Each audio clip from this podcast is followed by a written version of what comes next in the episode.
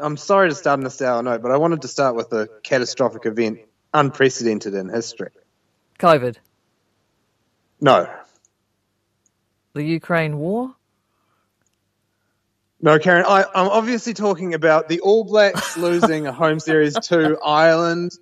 As a nation, we haven't been taking it all that well. There's been a kind of national rending of our robes, a gnashing of teeth. The project covered our collective grief in a special package it put together just with the aim of teaching All Blacks fans and I guess us as a nation how to cope with loss. And here's how that package began. Flags were lowered and mass extinction was foretold. This is going to destroy us as a culture. So that's that's from the, the, the project's package. I want to clarify. Apparently, that flag might have been lowered because of the death of a referee. So it might not have been over the the, the that was outside the NZ Rugby headquarters in Wellington. It might not have been over the loss itself, but the last part of that clip was swiped from an All Blacks fan's social media account. People do believe this is going to destroy us, and the project went on to interview two Warriors fans about how to cope with the pain of defeat, which is Patrick Gower noted in the show, probably marked a new low on top of the already new low for All Blacks. For the All Blacks. Uh, Hayden, are you saying that the nation's overreacting? I wouldn't dare suggest that the nation is overreacting here, partly because I'm worried that I'll be targeted for my own mass extinction event, so called. uh, maybe by RNZ columnist Jamie Wall, who wrote a pretty incendiary piece after the series loss, which called out fans for taking a laissez faire approach to the All Blacks' decline in recent years. And he told them, you know, there is only one certainty about these people they have got their wish. I guess that's referring to the All Blacks being bad and kind of sucking at rugby now. Uh, in his eyes, the widespread acceptance of rugby mediocrity amongst fans and administrators is what's led the All Blacks down this dark path they've trodden. And there's been that's one theory. There's been some other psychological theories that have been floated about there as to the reasons for the All Blacks' demise. On Morning Report, we had one listener floating the diagnosis that the team might have been playing worse because men have been questioned and criticised too much over the last two, two or three years. You know, with Me Too and all that sort of stuff. And I mean, uh, pre- presenter Kim Hill, filling in this week, was understandably sceptical about that suggestion. Skeptical uh, is a good word. skeptical is, is a euphemistic way of putting what her reaction to that one. Uh, one listener did write in and sort of sensibly point out that men in Ireland have also been questioned over the last couple of years, and they seem to have responded by absolutely pasting us at rugby. So apparently, uh, the results of criticism may vary. Wouldn't the players or the rugby administrators be more to blame? I would say so. You'd think so, right? And to be fair to Jamie Wall and other commentators, they, they didn't just pin the blame on these, you know, fans that are too accepting of defeat. They identified NZ Rugby as the prime culprit, saying that it has let everything under the All Blacks wither and die, and then presented the team as some sort of infallible, unimpeachable group that can never be questioned. And can so I just stop you there? It's, front, hang on, it's let everything under the All Blacks wither and die. That's Jamie Wall, and that's talking about, I guess, club rugby, you know, oh, the grassroots stuff. The Bledisloe Cup, we don't care about the Bledisloe Cup anymore. Super Rugby is kind of a farce or whatever, you know, all that sort of stuff. The, right. the, the real, the stuff that builds the All Blacks up and the, the, the, the infrastructure underpinning them has been able to, has been withering and dying, and that's a constant criticism of NZ Rugby. So on that front, that, that's, that's something that's been backed by a whole bunch of other rugby commentators who have seem to have, though they're probably disappointed in the defeat, they're probably relishing the chance to take a swing at this organisation that many of them appear to really strongly resent, and for good reason, in NZ Rugby. So uh, after the loss, RNZ's Hamish Bidwell, uh, Bidwell made a pretty frank entry, uncommonly frank entry on RNZ's live blog, where he said, you know, the loss actually amuses him. And then he gave this insight on what it's like to cover the All Blacks under the well, watchful or perhaps vengeful eye of its PR handlers. He said reporters have had to bow and scrape before the All Blacks and put up with their quote talk of exceptionalism while not reporting anything negative about them for fear of uh, quote repercussions. And on Morning Report, Corin Dann made a similar report about the team's approach to communication, shall we say, comparing the power dynamics in the parliamentary press gallery to that on the All Blacks beat. So here's that. At Parliament, the politicians, they, you can ask them the most horrible, difficult questions. They've got to keep coming back. The All Blacks, the power is slightly different. It feels to me like the All Blacks have the, a bit more of a power imbalance in the sense that they can, well, they have blacklisted journalists before in the past. Not anymore. Well, momentarily. well, momentarily blacklisting. This is kind of journalists fight back. It's actually a really interesting um, the, this erosion of the All Blacks mythos is kind of has uh, revealed some sort of pretty scummy stuff in the way that the, the, the, media has dealt with them, and it's kind of you know maybe picking the top off the scab, and uh, that's something that this, at the Spinoff, Scotty Stevenson's been hammering pretty hard. He's taken aim at NZR's failings and what he sees as its kind of unaccountable approach to PR. He's done a pair of biting tongue-in-cheek pieces. One of them headlined uh, next All Blacks test cancelled due to everyone being mean, and that's that's kind of a dig at the All Blacks media handler Jo Malcolm, who cancelled a press conference with the team's coach Ian Foster before explaining that she thought the media was simply out for blood. And uh, look, these Raiders, which is kind of, I mean, maybe they are, but kind of fair enough. I guess they have to ask questions. This is a reasonably, as I say, unprecedented situation. But overall, these writers paint this picture of a bungling and unaccountable administration overseeing structural failings. And that does seem to be a much more credible cause for the All Blacks' decline than a lack of mental toughness from some supporters or the players or a rise in the criticism of men. Well, you would say that, wouldn't you? You're one of the uh, offending fans, aren't you? Who didn't care enough about the All Blacks slipping standards. Look, I, I, I, I know that I seem like that. I know that I'm being a bit sarcastic here, but I'm and I made a few jokes, but I and I do think some of the columns are probably over egging it a bit, but I, I'm not. I can understand the emotion that the fans are experiencing here. I'm an All Blacks fan.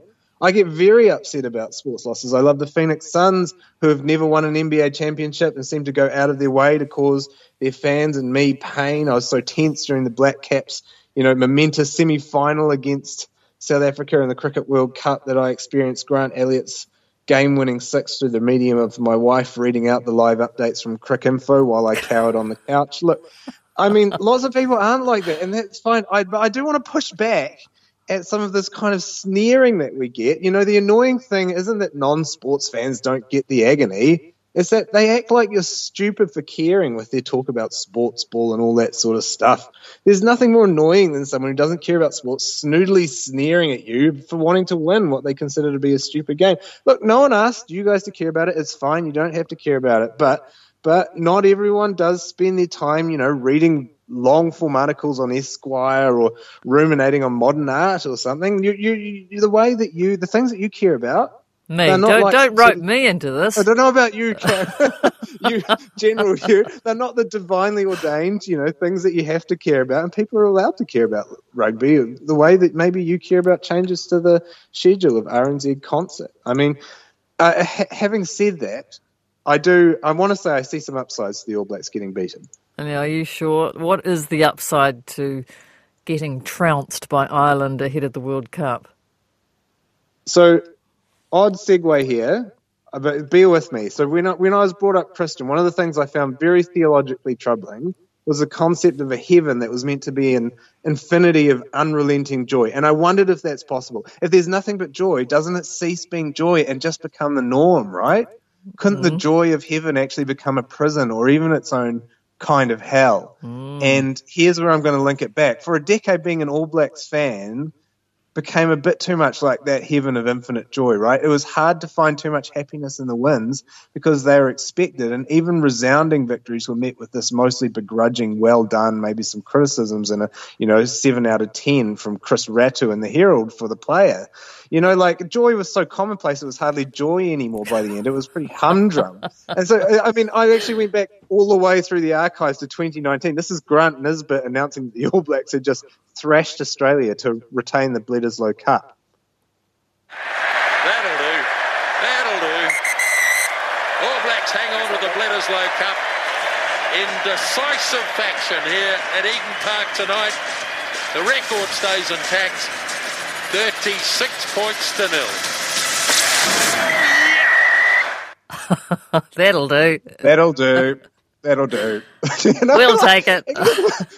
England, England, football fans would hold a, a bank holiday if they won so much as a ham sandwich. You know, like there are there are fan bases that are dying for any scrap of joy, and we just had too much. We are gluttonous for it. So I mean, the team's rear losses, on the other hand, were pretty genuinely upsetting during this time. Like unset, it felt like the firmament of the world had been shaken. So that's what actually they those these Warriors fans talked about on the project, and this is Peter Urlich uh, talking on the project about that. They built a crystal ship that one one loss and you've sprung a leak. What's Peter Urlich doing on the project to start with? He's a Warriors fan. He's a Warrior. He's not. It's not just all your music. He he likes sport too. So he's like me. He likes music and sport. Um, so I mean that's a philosophical, poetic way of putting it, right? There's an upside to this downturn. You know, maybe All Blacks fans will realize that joy and true joy exists in relationship with sadness.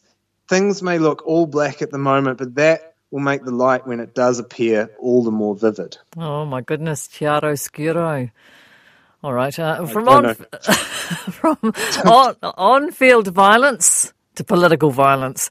Comedian Guy Williams he got criticised for sparring on screen with Leo Molloy. That's right. Uh, sparring literally and metaphorically. If you didn't catch the latest episode of NZ today, it had this riveting, highly aggressive interview between Guy Williams and Auckland mayoral candidate Leo Molloy, followed by a boxing match between Guy Williams and Leo Molloy. Now, I'll, I'll play the interview first. Here's about the only snippet I could find that didn't have a swear word in it, either from the host or the candidate, but it'll give you at least a flavour of proceedings. I did a wee bit of research on you, and you're clearly desperately woke. What's wrong with being woke? Woke have monopolised the media for quite some time now. And woke but they haven't, though. Like Donald Trump was the president, Are we Boris Johnson is the prime who's minister. The, who's the director here? You're the director, Matt? Let's get a talking stick or something. that was the beginning of the interview. Things went rapidly downhill from there. I was it trying was to work out who was. Sorry, I was just I was trying to work out who was talking. Who was accusing was who? Molloy. Yeah, no, I know who was Leo accusing. Molloy saying, "Shut up, Guy Williams." You're too woke. Yes, Guy Williams is too woke, and Leo Molloy asking for a talking stick so Guy Williams will stop interrupting it. I mean, it was pretty highly unusual, and it ended with um, this boxing match between Williams and Molloy outside Molloy's bar, which Williams somehow lost between twice, despite being you know twice his opponent's size and half his age. I think mm. that was hmm. rigged. Useless. So, what's their reaction been like? Uh, not uniformly positive, but uh, perhaps the negativity hasn't come from the quarters you'd expect. Maybe you'd think Leo Molloy would feel like he'd been, had the wool pulled over his eyes or something. But I mean, many people who support other candidates in the race have said that Williams essentially gave Molloy free PR with this segment. And their argument is that didn't really contend with some of the stuff that makes him unsuitable for office and will go over well with that show's audience, the NZ Today audience, who might just think, oh, pretty classic, good on him for, you know, going along with it. And one politically connected person in local politics said to me that Williams had just gifted Molloy 30,000 votes. I don't know about that, but that's quite a few in local elections. And the Spinoff editor, Madeleine Chapman, she interviewed Guy Williams and put it to him that he had just aired a 13 minute promotional segment for the candidate. And the comparison that a lot of these people are making is to that infamous Jimmy Fallon. I don't know if you remember this. It was back when Donald Trump was a candidate, but Jimmy Fallon the US talk show host, did this interview with him where he tousled Donald Trump's hair and palled around with him and generally glossed over the less appealing parts of his character. And it was sort of this kind of normalizing thing. Do, do you think that's a, a fair comparison? Uh, not really, or at least not completely. I mean, Leo Molloy has made a number of offensive public statements and proposed some pretty harmful policy positions. Like he's advocated for spraying people begging in the city centre with water, which I imagine he thinks will be some sort of solution to a problem, but in reality will just ensure people in dire straits are also cold and wet. He's made disrespectful comments about gay people, telling Heather du Plessis-Allen that, you know, we're not talking about a subterranean gay bar on K Road where people swap DNA in the middle of the night and other materials, end quote. And that was him arguing for why, yeah, that was him arguing for why his bar should remain open despite COVID restrictions while what? others, I guess, should shut. Where is that subterranean gay bar on K Road?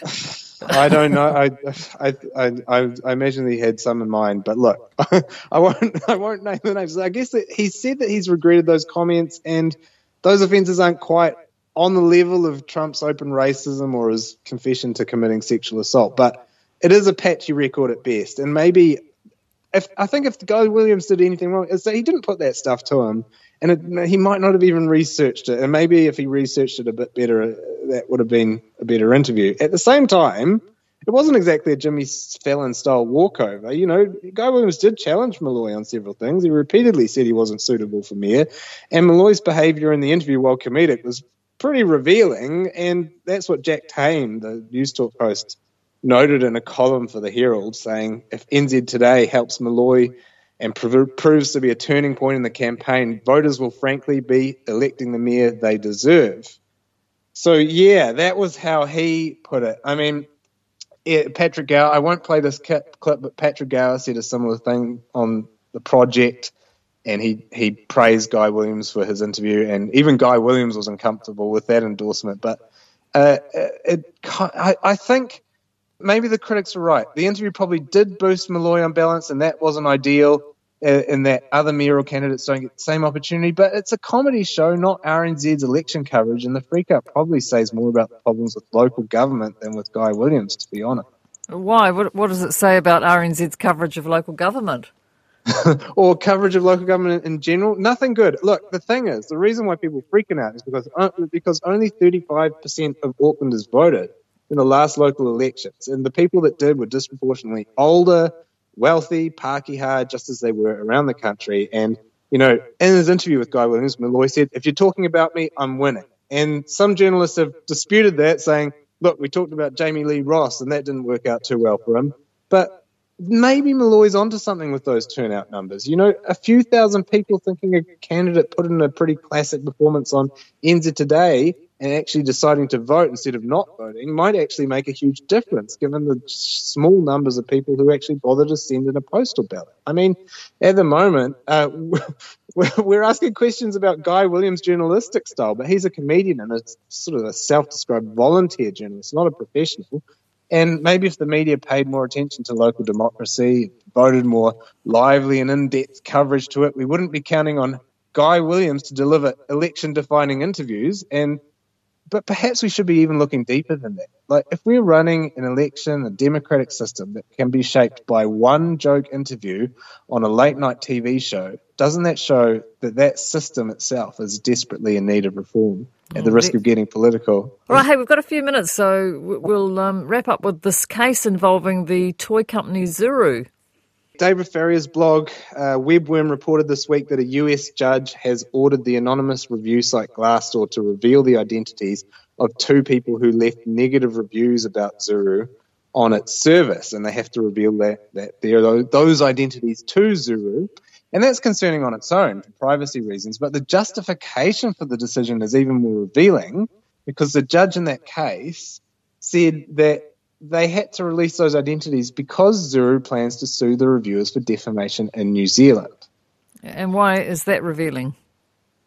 Well, in its response to the rule, and Glassdoor, its criticism was that this was effectively decided under New Zealand law. So it's saying Basically, it believes there would be no case to answer in the US, which for all its flaws has strong protections of free speech enshrined in its constitution. But in New Zealand, defamation law is much more lax, allowing people to sue for almost anything that could be seen as damaging to their public standing and allowing a much more limited range of defences. So that allowed this privacy breach to happen, the fact that our def- defamation laws are so stringent. And so we have Leo Molloy or others talking about people being too woke or comedians not being allowed to be casually racist anymore. And uh, but if we're actually wanting to identify a serious threat, threat to free speech in New Zealand, this is it. I mean, get on get on your horses, free speech union. Why why are you concentrating on Stefan Molyneux being able to say racist stuff in council venues? This is actually a problem. So that's uh, something that the lawyer Graeme Edgeler said uh, in a Media Watch interview back in 2020 that our defamation law just doesn't give enough protection to people to uh, uh you know give their simple opinion, and it sets up the bar too low for people um, for taking a case against people for defamation. And they also give a huge advantage to people who can either uh, afford to take or defend legal action, right? Exactly. So this is the problem that this advantages the privilege and uh, the privilege that can afford a lawyer and a defamation lawyer. This this isn't just something that affects anonymous reviewers on Glassdoor either. Plenty of newsrooms have been scared off stories, or at least frightened into heavily editing or anonymizing stories, not because they're not true, but because the threat of defamation action is so great and the cost of defending that action is so high that it's just not worth it for them financially. And it's even worse if you're just a normal person who can't afford a lawyer at all. It affords protection to the privileged because they can use the threat of legal action to silence those who might criticism, even if it's not justified legal action. And we've seen that with the billionaire Bob Jones. He sued the filmmaker Renae Maihi for calling him a racist, or Colin Craig, who put his former press secretary Rachel MacGregor through a series of ruinous legal battles. And Zuru is really just the latest rich litigant to use our defamation system to bully its critics into silence, and it won't be the last. I mean, like local government, it seems like this uh, our defamation law is definitely another system that's in need of reform. Very good. Thank you very much, Hayden, for the laugh. I shouldn't be laughing about the rugby defeat, but it was very amusing, so thank you. Can't believe you were amused as well. no, at you not the losses. Okay, okay, okay. okay. Well, I'm glad that you clarified that.